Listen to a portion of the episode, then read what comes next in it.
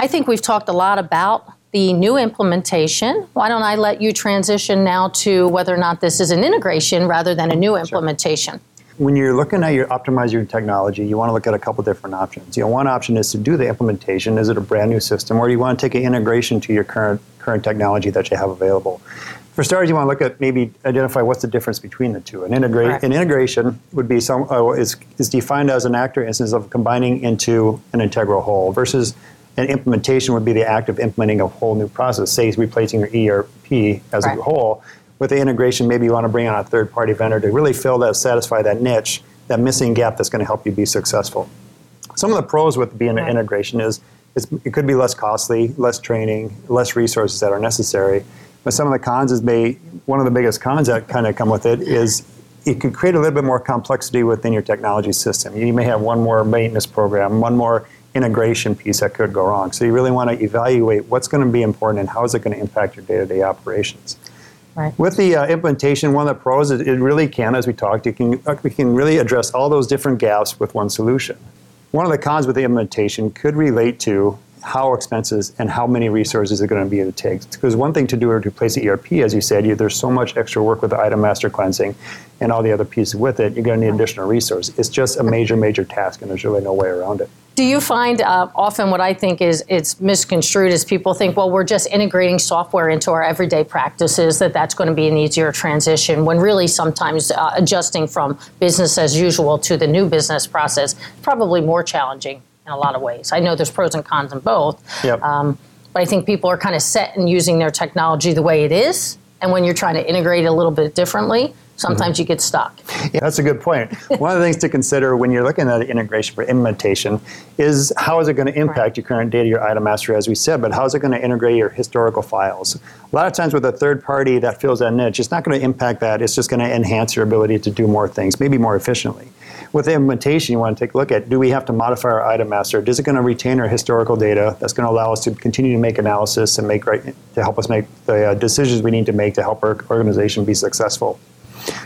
Well, that was a great transition to me wanting to talk about the databases mm-hmm. now and how they'll impact your supply chain and your revenue cycle.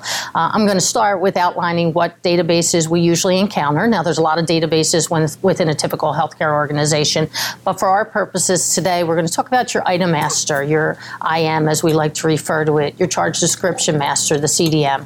Um, I always include the pharmacy data master when I'm discussing this because if we're looking at total cost of care, that starts to become involved. Um, but that's really a little bit out of scope for today's discussion, so I won't get too heavily involved in that. Um, and then I usually refer to our financial data master or the service master, depending on what organization I'm in. Sometimes these are separated into two parts.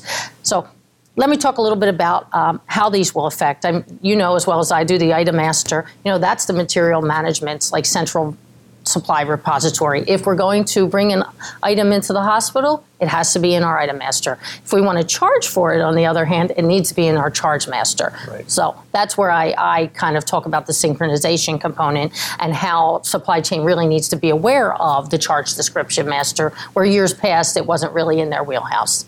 But on top of that, how do you get those two to talk to each other and be up to date? That's a good question. With all the factors with it. um, so let's talk a little bit about the charge master and why that's so important to supply chain. Most often, supply chain doesn't realize that we need that data that's that's residing in their item master.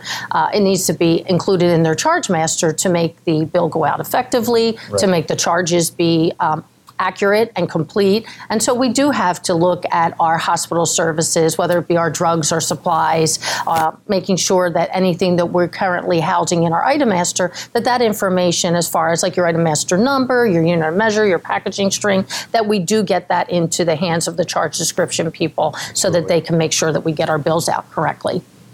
And I know from a financial aspect, more often than not, people think, well, we got it into our charge master, it's in our item master, we're good to go. Well, often those two don't necessarily do the billing. Mm-hmm. So it has to flow right. um, accurately, completely into your financial system. Uh, the financial system at the end of the day is traditionally the one that handles all the relevant information for billing and charging. And we wouldn't be able to keep the doors open if we didn't get that out correctly, no matter how good our right. item master file looks. So let's talk a little bit about that synchronization while we're on that topic. And um, we'll start with what's in scope. When you start your technology implementation, you need to know are we doing that item master cleanup, that CDM cleanup? Are our financial databases going to be affected? And at what point do we need to synchronize? I did just talk a little bit about the descriptions, about the item master numbers, the pricing. Um, you know, I feel that they're they're crucial to a successful implementation or even an integration because Right. sometimes you need to change your data. All right, So- great. Well, let's talk about that add, change, delete process. Sure. I know that's some some place where uh, most people feel that there's a breakdown or there could be some difficulties. You know, we all have a form. I would encourage you, since we're we're focused on our technology today, that if we can automate it, let's automate that process. Exactly. The less people touching, the better. Um, the process tends to flow a little bit more smoothly when we have it in an electronic workflow.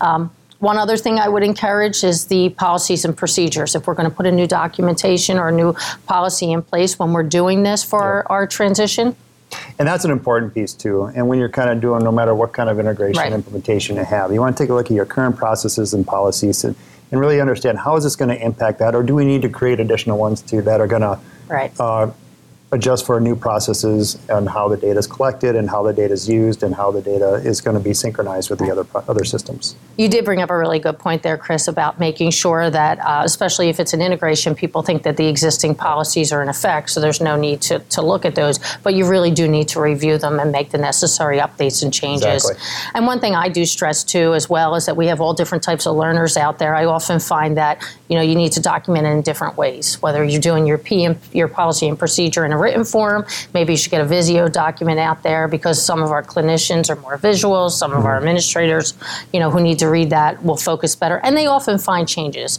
you know, that they Yep. didn't think were were necessary at the start. And I'm sure you're going to talk about that in the training and Yes, education will. section. that will come up.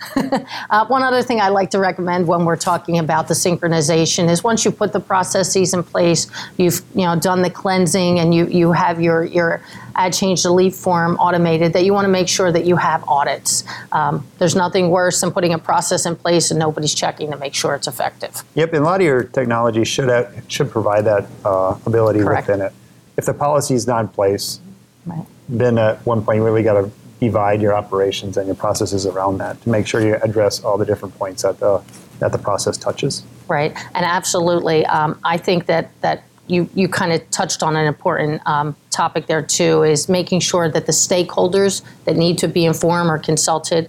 Um, have an idea of what's going on because often we feel like we're in a supply chain realm. So we don't need to reach out to our revenue integrity folks or our value analysis folks. But in this type of uh, implementation, when you're getting into that level of detail, you have a lot of important players. You know, we have our IT folks, our finance, our value analysis. You know, they all start. Yep, and all those players should be identified at the beginning of the process Correct. and really can be part of that initiation kickoff meeting. And I like to always say that when we're, we're dealing with the stakeholders and we've identified the players, that we want to give them an opportunity to discuss any concerns or issues, uh, a forum where they can go or some type of process to document what these concerns are. And uh, with that, I'd like to then transition back over to Chris. Chris is going to talk a little bit about our uh, vendor solutions and some training and education.